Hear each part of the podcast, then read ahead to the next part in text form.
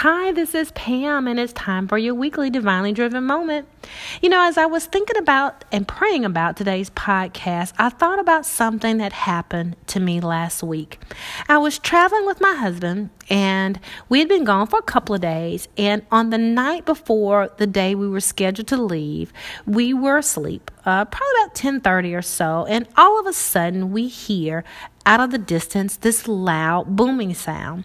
We had no idea what the sound was, and we sat there, I don't know, about 30 seconds or so, trying to figure out what it was, until finally my husband got up, looked out the window, pulled back all the blinds and the curtains, and to our amazement, was an absolutely gorgeous fireworks show, probably about a mile to 2 miles away from the hotel.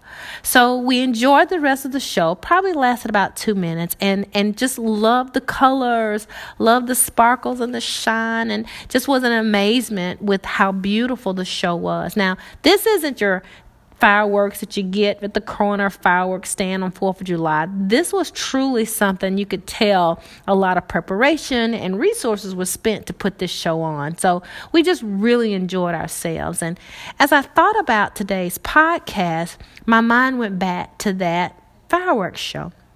And then as I was praying, the Lord took me to Matthew 5th chapter.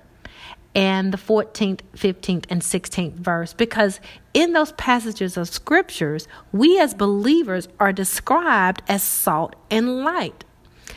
Chapter 5, verse 14 says, "You are the light of the world. A city that is set on a hill cannot be hidden, nor do they light a lamp and put it under a basket, but on a lampstand, and it gives light to all who are in the house. Let your light so shine before men that they may see your good works and glorify your Father in heaven." And when I think about those fireworks, and I think about how they lit up the sky, and that anyone who saw them was in amazement and loved it, because you couldn't help it. It was just that beautiful. We as believers, our light's got to shine for this dark and perilous world.